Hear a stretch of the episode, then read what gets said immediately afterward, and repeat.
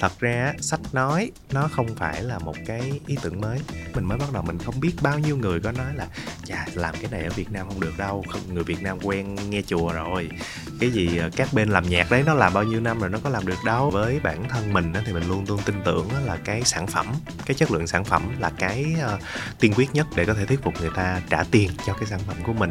Cái điều mà mình thấy tự hào nhất là mình đã xây dựng được một cái cộng đồng người việt chịu trả tiền cho nội dung.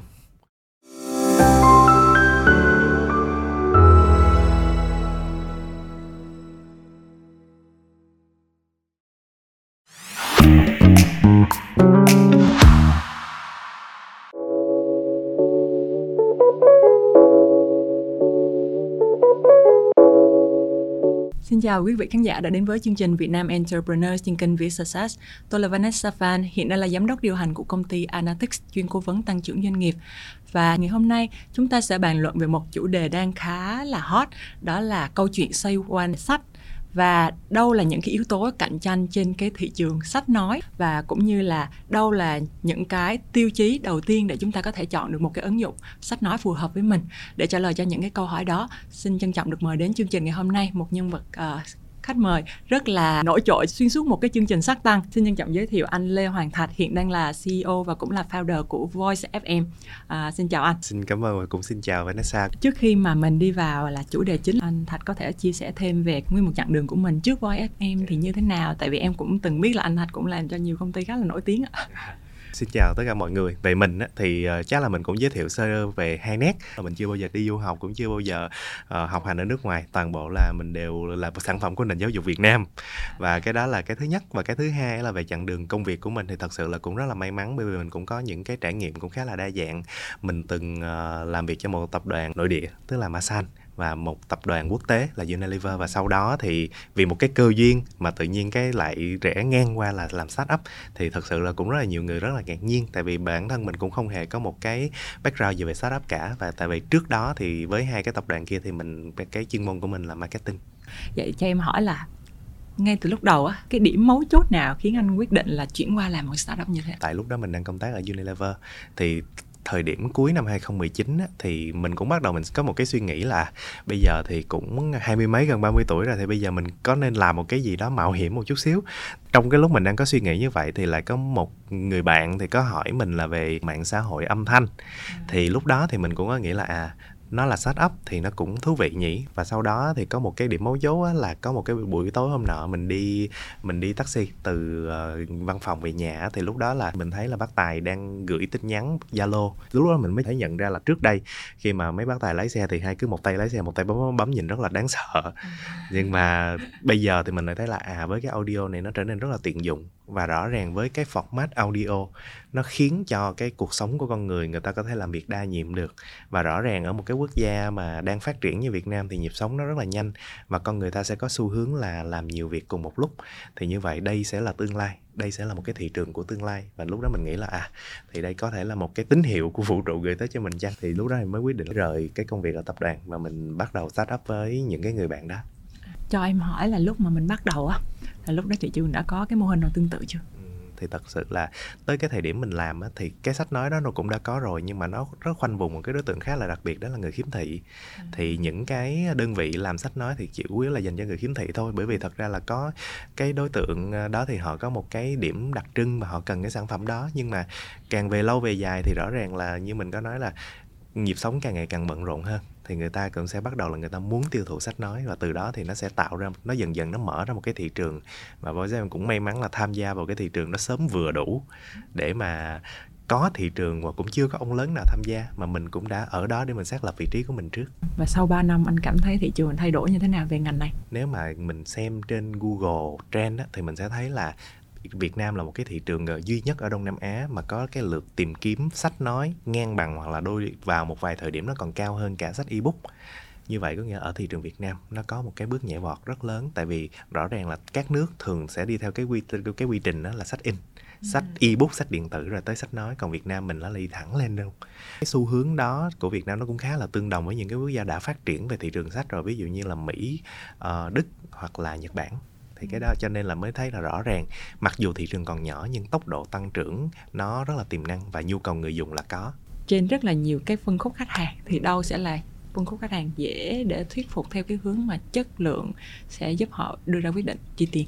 Ừ, thật ra đôi để mà chọn được cái đối tượng khách hàng đó thì bên mình cũng chả chọn ngay từ đầu đâu cũng không có làm gì hết. Chẳng qua là bên mình nghĩ là uh, cái gì á, thì cũng phải có dữ liệu phải có data rồi mình mới kết luận được. Thì cho nên là mình hay nói với các bạn là voi không có làm test mà mỗi cái giai đoạn của phát triển của Voice em là một bài test rồi. Ví dụ như cái giai đoạn ban đầu của Voice em là không hề chạy targeting không hề gì hết cứ chạy rộng rãi như vậy tại vì biết lần nào cũng lỗ thôi. Cho nên là cứ chạy rộng rãi như vậy, cho nên là sau và sau đó phân tích data. Thì thấy à có một cái đối tượng khách hàng này là khoảng 25 tới 35 là cái đối tượng khách hàng tiềm năng nhất. Thì sau đó mới bắt đầu điều chỉnh những cái nguồn lực dần dần, những cái nội dung dần dần để cho nó phù hợp với cái đối tượng đó. Rồi khi mà làm được cái đối tượng đó thì sẽ tới cái giai đoạn tiếp theo. Thì cái giai đoạn tiếp theo là thế rồi với những cái đối tượng khách hàng đó, người ta phản hồi với những cái nội dung này như thế nào thì mình sẽ tiếp tục mình phát triển những cái kiểu nội dung như vậy. Và do nó giống như là cái bước sau, nó sẽ có những cái đầu vào từ bước trước. Cho nên là những cái quyết định tạo ra nó sẽ dễ dàng hơn. Những cái quyết định trước đây nó sẽ khó khăn hơn.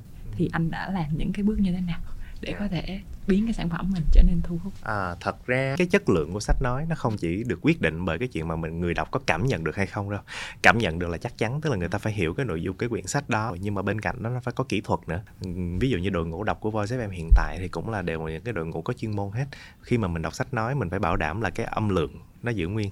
Thì khi mà như vậy nếu mà không có một cái kiến thức rõ ràng hay có một chuyên môn bài bản thì rất là khó giữ vững âm lượng. Cho nên thứ nhất là các bạn đó phải có cái chuyên môn về đọc sách về gọi là về giọng nói, về làm chủ giọng nói là cái điểm thứ nhất. Cái điểm thứ hai là cũng giống như là cái chuyện mà cảm thụ và cái chuyện thứ ba cũng sẽ là cái chuyện mà mình lựa chọn giọng nào cho tác phẩm nào. Những tác phẩm cho thiếu nhi thì thông thường sẽ là những cái giọng nữ một là trẻ con một chút xíu hai là sẽ giống như những cái người bà hoặc là những cái tác phẩm mà viết ở ngôi thứ nhất thì cũng sẽ phải tìm hiểu coi là cái tác phẩm đó cái người ngôi thứ nhất đó là nam hay là nữ lớn tuổi hay nhỏ tuổi. Rồi thậm chí là đôi khi là ti, cái team sản xuất còn phải xem xem là cái giọng văn đó. Tại vì giọng văn ở đây thì ví dụ như tác giả là người Việt Nam thì dễ rồi nhưng mà khi mà sách dịch thì phải coi con người dịch đó là người miền Nam hay người miền Bắc để chọn cái giọng cho nó phù hợp. Em mới vừa nghe anh nói là có cả đọc cho trẻ em nữa. Ừ. thì trẻ em em đang thấy là đa phần trẻ em sẽ muốn hình ảnh ừ. những cái hình ảnh hoặc đọc thì thường là bố mẹ đọc chẳng hạn thì làm sao mình có thể chinh phục được những cái đối tượng khách hàng mà đặc biệt như thế thật ra trong cái đối tượng khách hàng đó vẫn đang tiếp tục tìm tòi thôi chứ cũng chưa dám khẳng định là mình thành công. Nhưng mà có sẽ có hai cái thứ mà sẽ cần lưu ý. Cái thứ nhất á, là với em nghĩ là cái ứng dụng này nó sẽ rất là bổ hữu ích cho các ông bố bà mẹ để dành cho con của mình. Bởi vì uh, khi mà nghe thì các bé sẽ không phải tương tác với màn hình điện tử. Ừ. thì cái đó chính là một cái mà hiện tại rất là nhiều người nói về. Và nhiều người nói là bây giờ trẻ em thì không nên tương tác với màn hình điện tử phải hạn chế gọi là screen time á. Thì rõ ràng như vậy thì cái này nó chính là cái mà hữu ích cho bố mẹ. Cái điểm thứ hai á hiện tại với gần như là không có quảng cáo và những cái nội dung của thiếu nhi nó được sắp riêng ra một cái cái mảng riêng. Như vậy sẽ bảo đảm là trẻ em không có thể nào thấy hay là nghe được những cái sản phẩm mà nó không có dành cho các bé. Về trẻ em thì đúng là nó cũng sẽ cần những các bạn thì cũng sẽ cần những cái uh, uh, hình ảnh sinh sinh động đồ này là các kiểu. Nhưng mà thật ra vẫn tùy tùy lúc các bạn nghe. Ví dụ như là như mình thấy là trước khi các bạn đi ngủ á, ừ. thì khi mà mở lên trước khi đi ngủ thì chắc chắn là cũng sẽ không thể nào nhìn được mà nhắm mắt rồi tưởng tượng tưởng tượng thôi. Những cái đó chính là một những cái mà bây giờ Voice em cũng đang tiếp tục tìm tòi và khám phá để bảo đảm là có thể phục vụ được cho cái đối tượng khách hàng rất là đặc biệt này một cách hiệu quả nhất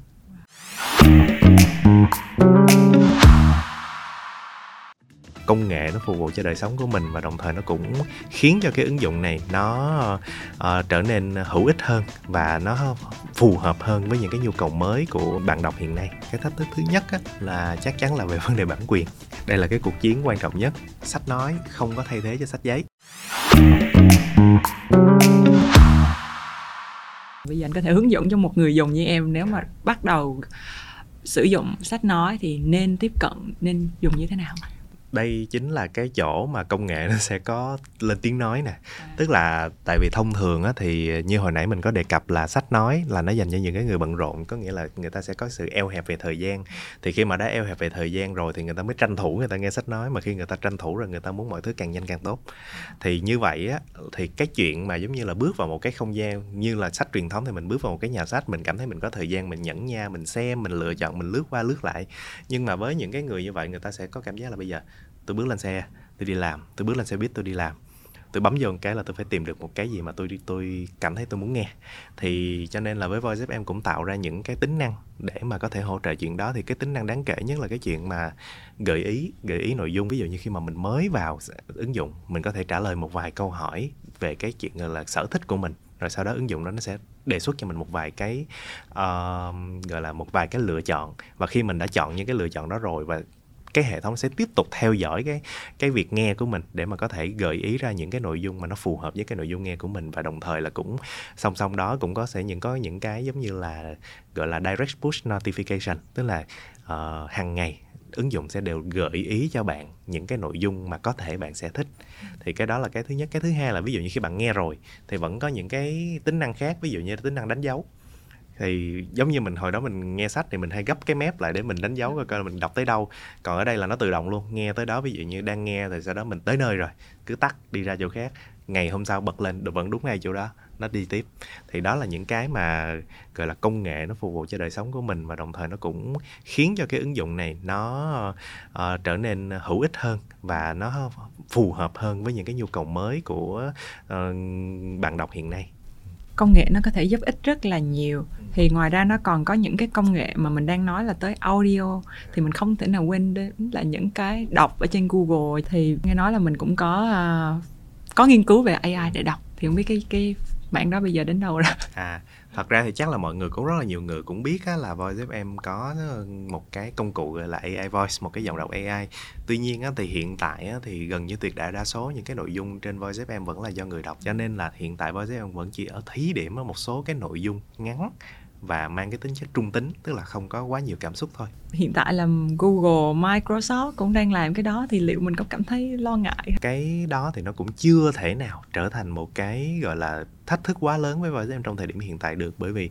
như hồi nãy mình có nói rồi cái hạn chế của AI trong việc bộc lộ cảm xúc qua giọng nói nó vẫn chưa có được hoàn hảo đặc biệt là trong tiếng Việt. Thì nó cũng rất là khó khăn trong cái việc mà những cái AI đó có thể đọc được thanh dấu hoặc là nó có những cái tiếng lóng hoặc là thậm chí nó có những cái viết tắt. Đối với ngành này, overall tự chung lại đâu sẽ là những cái thách thức để mà mình có thể phát triển được cái ngành này ở thị trường Việt Nam thì cái thách thức thứ nhất á, là chắc chắn là về vấn đề bản quyền. Cho nên nó là ngay từ ban đầu là Voice em cũng xác định là đây là cái cuộc chiến quan trọng nhất. Thì mới đầu tư hẳn một cái đội ngũ để có thể đi report và gỡ bỏ những cái nội dung đó. Và tới bây giờ là gỡ hơn 50.000 nội dung. Cái thách thức thứ hai á, thì nó sẽ là về thị trường sách nói Việt Nam. Rất khó đoán để mà có thể ờ, định hình nên cái chiến lược kinh doanh của mình cho nó phù hợp và bởi vì đây là audio cho nên mình sẽ không có subtitle được như phim đúng không? Nhưng mà uh, cho nên và mọi người sẽ nghĩ là dân số chỉ có 100 triệu nói tiếng Việt thì mình cũng sẽ không có đẩy qua những cái khác thì mọi người sẽ nghĩ là nó có một cái trần. Tuy nhiên á là khi một cái thị trường mà nó đụng tới một cái trần rồi á, thì chắc chắn là nó sẽ không có lên thẳng đứng được nhưng mà nó sẽ cái tăng trưởng nó sẽ là cái tăng trưởng bền vững. Bởi vì khi mình đụng trần rồi thì nó sẽ tỏa ra bề ngang mà mình sẽ có được những cái mảng khác. Vậy thì đâu là cái mục tiêu cũng như là cái chiến lược kinh doanh về mặt gọi là tài chính định giá. Chiến lược kinh doanh của Voice FM là tạo ra những cái lựa chọn rất linh hoạt cho người dùng. Có thể trả thuê bao. Và bên cạnh đó thì Voice FM cũng có thêm một cái hình thức khác đó là một hình thức giống như là bên mình hay gọi vui vui là top up ừ. tức là 9.000 đồng thì bạn sẽ có một tiếng đồng hồ và nghe nó sẽ trừ dần dần giống như là data điện thoại trừ dần dần thì cái đó nó phù hợp cho những cái đối tượng nào muốn thử thử cho biết coi coi cái này nó là như thế nào thử cho biết coi coi là cái này nó chất lượng ra làm sao trước khi tôi trả những cái gói cao hơn thì nãy giờ mình đang thấy là à, giống như thạch là làm từ 2019 đến giờ là cũng grow cùng với lại thính giả đúng không? À, thì đâu sẽ là những cái tính năng những cái ưu việt hoặc là những cái điểm nổi bật hơn của sách nói? Ngoài những cái nãy mà nhật sẽ chia sẻ thì trong những năm tới mình nên mong đợi những điều gì? À, trong những năm tới thì cái thứ nhất á, là mình nên mong đợi mình sẽ mong đợi về cái chuyện mà mở rộng cái kho nội dung hơn nữa. Không phải chỉ là sách nói mà nó còn những cái thể loại khác ví dụ như là gần đây mọi người biết tới podcast. Rồi ví dụ như về sau này thì mọi người sẽ có ví dụ như với với voice em cũng sẽ làm thêm một số cái nữa ví dụ như audio series tức là phim. Phim mà không có hình chỉ có âm thanh mà mọi người nghe mọi người có thể tưởng tượng được. Hoặc là một cái hình thức cũng khá quen thuộc với mọi người là sách tóm tắt tức là cũng là đúng. một quyển sách giống nhưng như mà là nó... phim review đúng không? Đúng rồi. Thật ra cũng không phải là phim review mà giống như là spoil phim chứ không có gọi là phim review nữa. Nhưng mà người ta coi cái spoil đó trong sung sướng bởi vì người ta thấy là nó ngắn gọn và nó tiết kiệm thời gian. Thì cái đó là cái thứ nhất tức là cái sách nói chỉ là một phần trong cái hệ sinh thái audio. Và như mình nói ra audio là sẽ là một cái format của tương lai à, đặc biệt ở những quốc gia bận rộn. Cái đó là cái thứ nhất. Cái thứ hai á, là về cái mặt công nghệ thì chắc chắn nó cũng sẽ khiến cho cái trải nghiệm nó sẽ phong phú đa dạng hơn. Ví dụ như hiện tại á, là mình không có chọn được giọng đọc. Sau này cái cuốn đó mình thích giọng nam hay giọng nữ giọng nam hay giọng bắc mình vẫn có thể chọn được. À, rồi cái thứ ba nữa thì chắc chắn là sẽ vẫn tiếp tục về cái chuyện là những cái hệ thống nó sẽ càng ngày nó càng thông minh hơn. Thì nó sẽ tiếp tục nó gợi ý hoặc là nó có những cái cách để gợi ý cho mình để nghe những cái quyển sách nói nào mà nó biết chắc chắn là mình sẽ thích còn thậm chí mình còn không biết tồn tới sự tồn tại của những cái quyển đó nữa. Thì cái đó là những cái mà mình nghĩ là công nghệ nó sẽ khiến cho những cái ứng dụng hiện tại nó thay đổi rất nhiều và nó sẽ sinh ra những cái thứ mà rất là thú vị. Và với với với bản thân mình thì nhiều khi mình cũng không có dự tính hết trước được đâu. Mà khi mà nó tới rồi thì mình sẽ cố gắng hết sức để có thể phục vụ người dùng thôi. Ngoài ra thì à, anh có thể chia sẻ thêm những cái bí kíp khi bắt đầu với sách nói để có thể trải nghiệm nó không quá khác biệt so với các truyền thông thì ờ, đối với mình thì sẽ có hai thứ. Cái thứ nhất là sách nói, không có thay thế cho sách giấy cho nên là nhiều bạn sẽ hay nói chuyện với mình nói trời ơi uh, tao thấy là tao cứ là những cái buổi chiều cuối tuần rảnh thì tao ra ngoài vườn tao ngồi thì tao dở cuốn sách chứ tao nghe sách nói làm gì. Thì với mình đó thôi không cái đó thì cái dịp để đọc sách giấy. Mình nghĩ cái thứ nhất là chọn đúng thời điểm và cái thứ hai là chọn đúng cửa vào nhẹ nhàng thôi đừng có cố gắng là chọn những cái cuốn dày quá xong rồi nghe lại thấy nản. Dạ thì đúc kết sau 3 năm làm Voice FM từ một cái ý tưởng ban đầu thôi. Thì cái điều gì làm cho anh cảm thấy tự hào nhất ạ? Cái điều mà mình thấy tự hào nhất á, là mình đã xây dựng được một cái cộng đồng người việt chịu trả tiền cho nội dung. Cái đó là cái mà mình cảm thấy là rõ ràng là rất nhiều người khi mà hồi đó mình nhớ mình mới bắt đầu mình không biết bao nhiêu người có nói là chà làm cái này ở Việt Nam không được đâu người Việt Nam quen nghe chùa rồi. Cái gì ờ, các bên làm nhạc đấy nó làm bao nhiêu năm rồi nó có làm được đâu. Thì cứ nghe những cái ý tưởng như những cái ý kiến như vậy thì nhiều lúc cũng cũng cảm thấy là ủa mình có có sai chỗ nào không nhỉ? Ừ cũng hoang mang chứ. Thì sau đó thì mình thấy là à nhưng mà sau một thời gian thì mình làm hiện tại thì cái cộng đồng uh, sử dụng sách nói của mình hiện tại là hơn một triệu lượt tải và với những cái người trả tiền thì chiếm cũng khoảng mấy chục ngàn người. Trả tiền mà rõ ràng số đó không phải là số nhỏ. Và rõ ràng mình và với những mấy chục ngàn người đó thì người ta tiếp tục lan truyền cái tinh thần đó cho những người khác thì bắt đầu người việt, người ta sẽ có cái ý thức rõ ràng hơn trong cái việc tôn trọng bản quyền. Và rõ ràng là nội dung chất xám thì nó không có free, nó không có miễn phí. Chứ còn nhiều người cứ nghĩ là cái gì liên quan tới sách là nó rẻ rúng lắm. Nhưng mà nhưng mà sẵn sàng trả tiền coi phim. Thì thì mình mới nói là rõ ràng là cái đó mình, cái mình tự hào nhất. Wow, vậy thì một cái chặng đường mà mình thuyết phục từ người dùng mà họ muốn xài free mà chuyển qua mà sẵn sàng trả phí thì cái chặng đường đó mình đã làm sao rồi? Ngay từ ban đầu thì ờ, mình cũng định hướng cho team của mình phát triển là thứ nhất là có thật nhiều nội dung. À, để mà người ta có cái lựa chọn mà người ta nhìn vô người ta cảm thấy là mình trả tiền cho cái dịch vụ này nó không có bị tấm tức cái thứ hai là về cái um, cái ứng dụng thì cũng được lập trình rất là tốt để bảo đảm là người ta không có tìm ra được một cái lỗi gì. Thì cái đó là hai cái là luôn luôn làm và thật ra là với Voice FM thì hai cái đó là hai cái mảng mà cũng được đầu tư nhiều nhất. Voice em rất ít đầu tư cho truyền thông mà chỉ đầu tư cho sản phẩm và cho trải nghiệm người dùng. Thì từ hai cái đó thì mình nghĩ là giống như là ông bà hay nói là hữu xạ tự nhiên hương á. Thì chắc là cũng nhờ như vậy cho nên là cũng được những cái bạn user cũng cũng thương quý và sau đó là các bạn nó cũng sẵn sàng trả tiền cho cái nội dung của mình. Cảm ơn anh rất là nhiều vì những cái chia sẻ xuyên suốt một cái buổi này. À, trước khi mà chào tạm biệt khán giả mình có những cái lời chia sẻ cuối nào muốn nhắn nhủ đến khán giả không ạ? À, với bản thân mình thì thật ra là mình nghĩ là thông qua cái chuyện mà mình đã làm ở rất nhiều loại doanh nghiệp khác nhau thì mình cũng nói thêm cũng cũng muốn nói với các bạn đặc biệt là các bạn trẻ là thật ra cũng không có công việc nào gọi là hoàn hảo tuyệt đối ở ở môi trường nào nó cũng sẽ có điểm mạnh và nó cũng sẽ có điểm yếu. Mình đang làm sách ấp thì nó cũng sẽ có những cái thứ mà mình không hài lòng so với cái môi trường doanh nghiệp lớn chẳng hạn. Nhưng mà đối với mình thì mình có nói là mình có nhớ một cái câu là giống như là uh, nếu như chân bạn muốn dừng xin hãy nhớ lại vì sao bạn từng bước đi. Thì luôn luôn tự nghĩ lại là vì sao cái lý do vì sao mình bắt đầu chọn cái công ty này chọn cái con đường này thì những cái lúc mà cảm thấy hoang mang hay là dao động thì cứ nhìn lại thấy cái lý do đó nếu nó còn hợp lý thì vẫn tiếp tục bước đi còn nếu không thôi thì bạn có quyền dừng dạ em cảm ơn anh rất là nhiều và cũng xin uh, thay mặt uh, chương trình Việt Nam Entrepreneur cảm ơn anh uh, Thạch đã tham gia talk show ngày hôm nay ạ. Xin cảm ơn tất cả mọi người và xin chào tất cả các bạn. Và cũng xin cảm ơn quý vị khán giả đã theo dõi chương trình đến tận giờ phút này. Nếu có bất kỳ câu hỏi hay thắc mắc gì về nội dung chương trình, hãy vui lòng để lại comment phía dưới video này. Và nếu cảm thấy nội dung chương trình là bổ ích, hãy vui lòng like, share, subscribe để chia sẻ đến nhiều bạn bè hơn. Đừng quên bấm theo dõi kênh để có thể nhận được những chương trình mới nhất trong những tuần sắp tới. Xin cảm ơn và hẹn gặp lại.